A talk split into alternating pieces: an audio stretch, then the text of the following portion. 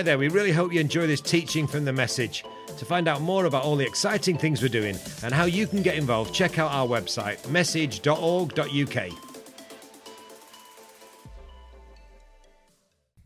Good to see you all, beautiful people. Good to see you all. So we are carrying. Daniel, Daniel's good. Daniel's good.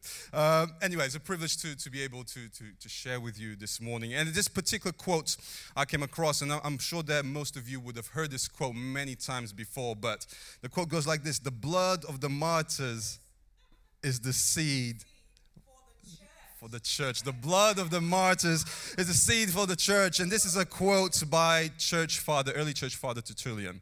Throughout history, we have seen how followers of Jesus have actually faced persecution. But whenever the church faces persecution, the church always seems to grow. There was an effort to extinguish Christianity in China. Instead of killing them and making them martyrs, they decided to scatter them all across China as far from each other as possible. They thought if Christians are together, I guess it kind of a little bit makes sense, doesn't it? If Christians aren't together, it will just simply die.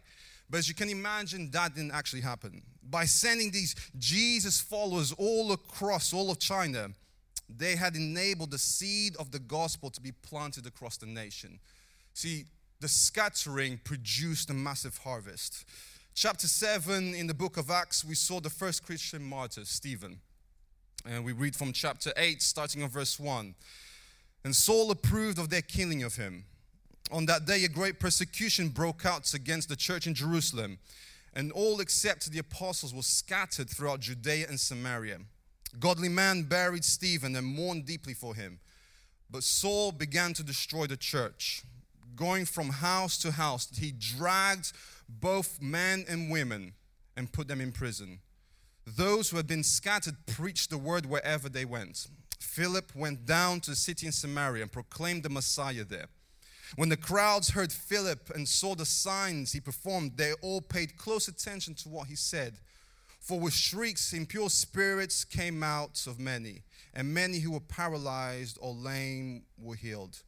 And so there was great joy in that city.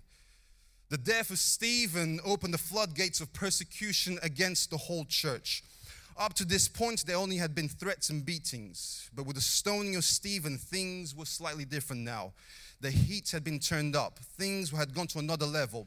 The church was actually being hunted down.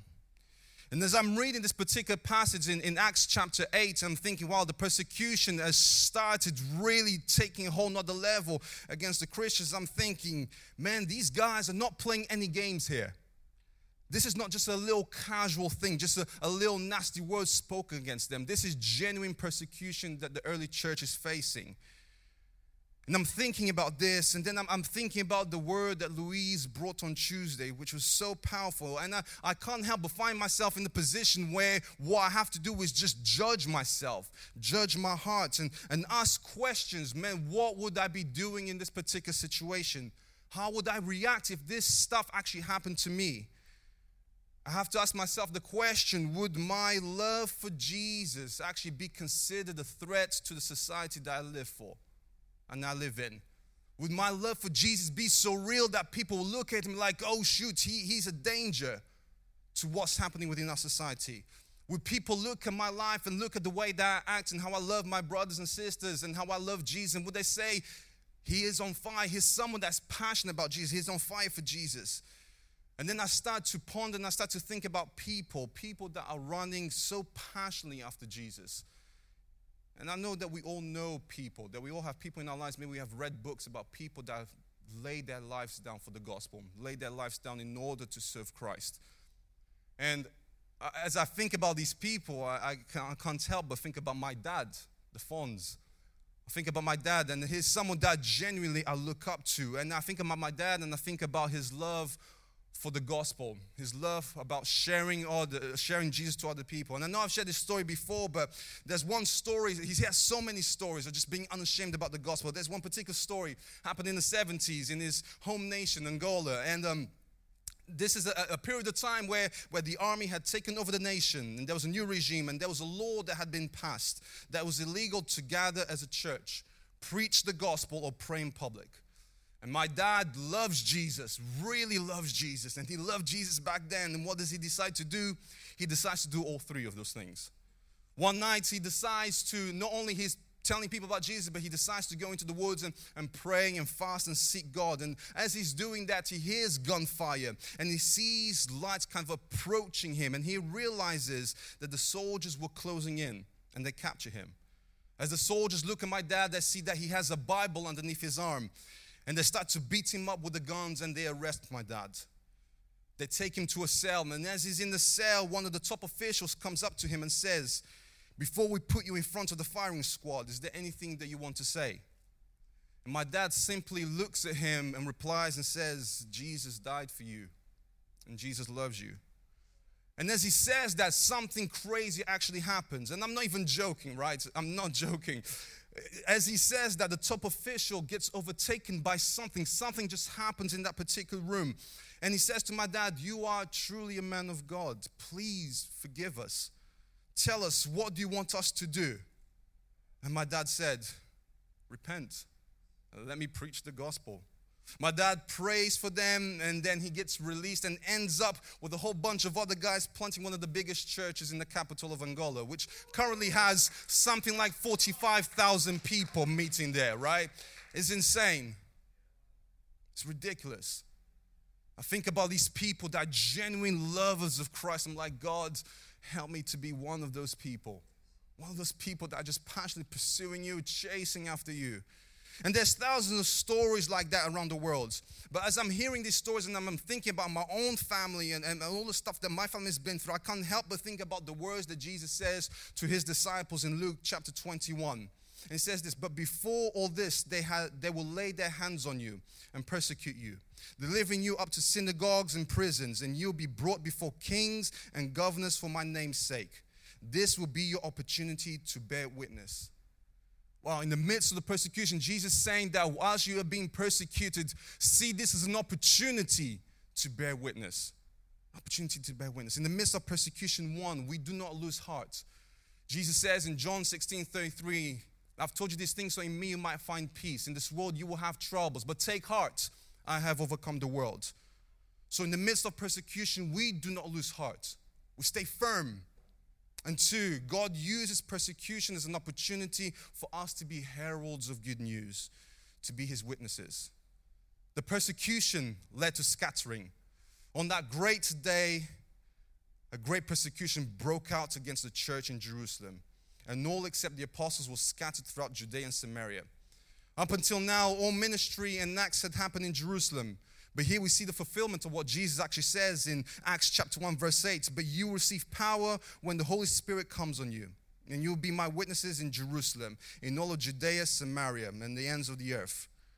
What could be perceived as a stumbling block to the church, persecution, something that would stop the church from growing, from multiplying, actually, God utilizes it to advance the mission. The stumbling block at this point becomes a stepping stone for mission. God uses persecution to move his people into the mission field, into the mission that he had given them. Acts 11 19 confirms this missionary purpose of persecution. Now, those who were scattered because of the persecution that arose over Stephen traveled as far as Phoenicia, Cyprus, and Antioch, speaking the word to no one except Jews. We see the gospel spread like wildfire. And amongst those that were scattered, we see, we, we are introduced to a guy called Philip. Philip is introduced, and he was one of the seven alongside Stephen. He goes down to Samaria and proclaims Christ there. Now, let's not just take that for granted. That might just be a small little detail for us, but that carries so much weight.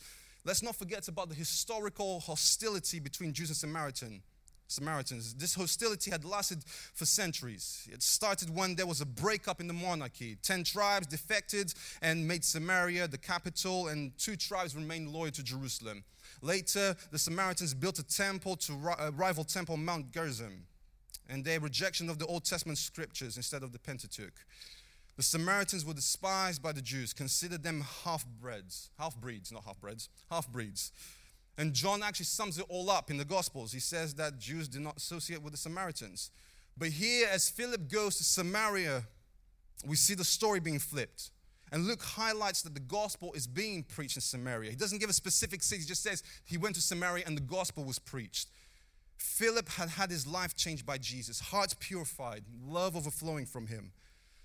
The gospel has the power to break down any division, any barrier. Philip goes in the power of the Spirit and preaches the good news of the kingdom of God and the name of Jesus Christ. We see that the word of God is good news and it brings joy.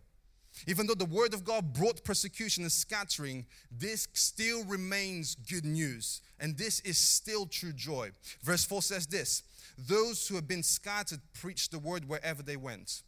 The scattering enabled people to preach the gospel. And then verse 8 confirms that it brought joy. So much joy. It says that they were rejoicing. Piper says this the word that brings persecution also brings joy. And the joy it brings is so much greater and longer than the trouble it brings. The trade off is worth it. The moment when you speak those life giving words of Jesus, of what he did, and you give an opportunity for people to respond, it brings joy.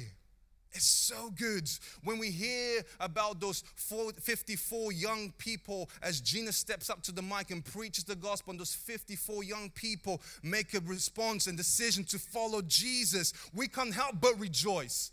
The gospel just naturally brings joy. No wonder why we read about when the son is lost and the daughter is lost and they come back home, that the heavens have a massive party. It's just a natural reaction. When the gospel is proclaimed and people find true life, it just naturally brings joy. We rejoice. Sons and daughters have come back home. And we should get, get excited about that. And what was happening in Samaria was making so much noise. There was so much noise of what was happening in Samaria that Peter and John had to go and check it out. Man, is this for real?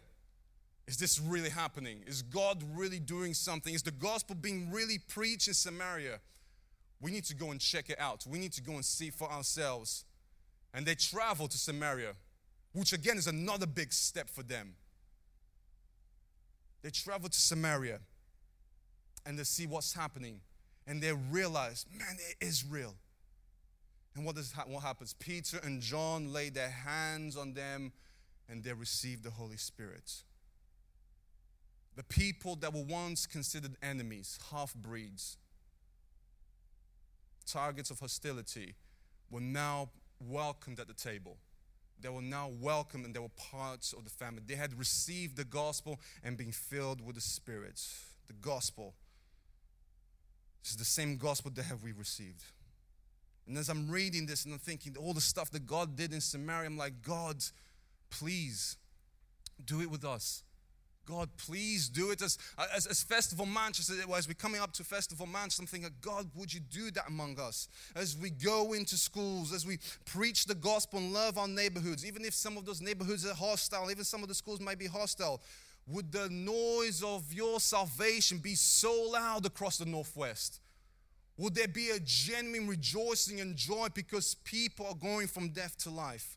Would the rejoicing of people coming to Jesus, churches being planted, people being set free from demonic stuff, would, would it be like the whole, the rest of the nation be like, whoa, are you hearing what's happening up there? We need this to happen here as well. Would it be infectious? Would it spread for this whole nation? And I believe that the gospel has the power to do that, to bring genuine transformation. Do it, God.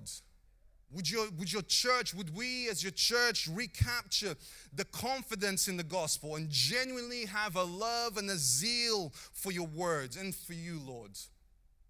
We don't want to be stagnant or apathetic and, and miss what God is doing. Apathy and lukewarmness, just like Louise was speaking on Tuesday, actually, I believe presents more of a danger and a hindrance to the church than persecution actually does. And it rings true the words that Jesus says in Mark 4, verse 19. But the worries of this life, the deceitfulness of wealth, and the desires of other things come in and choke the word, making it unfruitful. My goodness, God, would we be a people that bear fruit, genuine fruit? Not long ago, I was in a, I was in a meeting with church leaders, which is what I kind of tend to do every day pretty much. Uh, but I was, I was, chatting with, with a, hey, hello. I was chatting with, with a group of church leaders in, in a particular neighborhood, and I won't say the neighborhood I was in. And we were all sat in a circle, and we went around the circle and explaining, you know, what's happening, what you're involved in, da da da da da da. And, and the majority of the people that were in the room, they were saying, oh yeah, I'm, I'm closing this church, and I'm, and I'm closing that church, and I'm having to do this to this church, and, and this and that, and all these things that's happening. I'm like, uh, what? No, it's not, it's not meant to be like that. Such a sad situation, but that does not have to be the narrative. See, when we step out with boldness, preach the gospel faithfully, we see God do incredible things, as has always happened, as we can see throughout Scripture. In the midst of the persecution of the early church, there's real boldness in the proclamation of the gospel. And I wonder if, as, as we see the, the early church uh, just being bold in the midst of all that, I wonder if that's just God answering the prayer that the apostles prayed in Acts 4. Now, Lord, consider their threats and enable your servants to speak your word with great boldness. Stretch out your hand to heal and perform signs and wonders through the name of your holy servant Jesus. Instead of saying, God, would you protect us? Would you keep us safe? They pray, you see the threats, you see all that stuff that's happening and saying about us and doing to us. Give us boldness. That should be our prayer.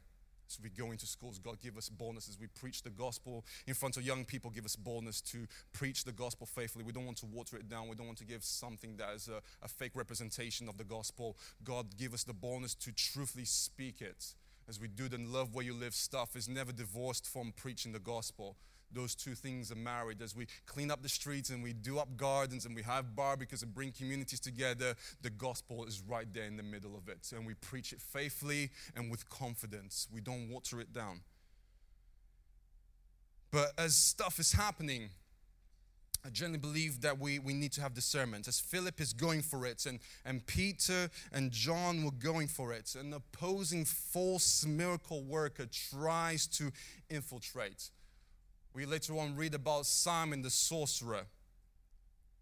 His intention to gain reputation, fame, make money, distort the truth by bringing a distortion of the truth, a lie. We need to have discernment as we're connecting with people, as we're chatting with people. God, give us discernment. I was at um, another churches together meeting, and um, it was great fun connecting with some cool people there. And I had my little stand. I'm at the stand, and then all of a sudden, these two American people come to my stand. Hey, this sounds great. Can we can we partner with you? I don't know what's the accent, uh, but that's what. Uh, sorry, Rachel. But like, can can we partner with you? And I'm like, oh. And then I kind of look at them, and then I see they have like a little badge on them as well, and it says Church of Latter Day so whatever. I'm like, oh, wait a minute, we're not on the same team, mate. Um, this is a bit weird. Uh, can we partner together? Tell you what, why don't you just come to the festival and hear about the stuff that we're going to be talking about? I reckon it'll change your life. Um, but, we, but there's a real discernment that needs to happen, right? Because there'll be people and there'll be stuff trying to infiltrate, like, oh, this is a good idea. This is something that we should do. I'm like, no, no, no. We remain faithful to what God said. We remain faithful to preaching the gospel with faithfulness and with boldness, and we don't deviate from that. So, what does this mean for all of us? As we i guess as we continue to grow as an organization as we reach more people as festival manchester happens we need to remember that we might find opposition we might encounter opposition but in the midst of opposition god is with us emmanuel. It's not just a christmas thing it's a 365 reality. God with us emmanuel. God is with us we need to pray. We need to ask God, give us boldness to carry on, even if we might face opposition and hostility. Give us the boldness to carry on. We do not compromise. We preach the gospel faithfully, we do not water it down. We remember that we are not cheap grace people. We've been saved by amazing grace, not cheap grace people. And we ask for discernment, and we go in the power of the Spirit but we remember that in the midst of all of this, in the midst of this gospel being proclaimed, joy comes forth. My prayer, God, would you do it? Would there be a genuine rejoicing of people going from death to life, sons and daughters coming back home for your glory? In Jesus' name, amen. Don't forget to check out message.org.uk to find out how you can support our work or even get involved with one of our teams. We also have another podcast called The Flow Podcast, where we share stories and testimonies of the amazing things that God's doing in people's lives. Search for The Flow Podcast on iTunes or Spotify or wherever you get your podcasts. Thanks for listening.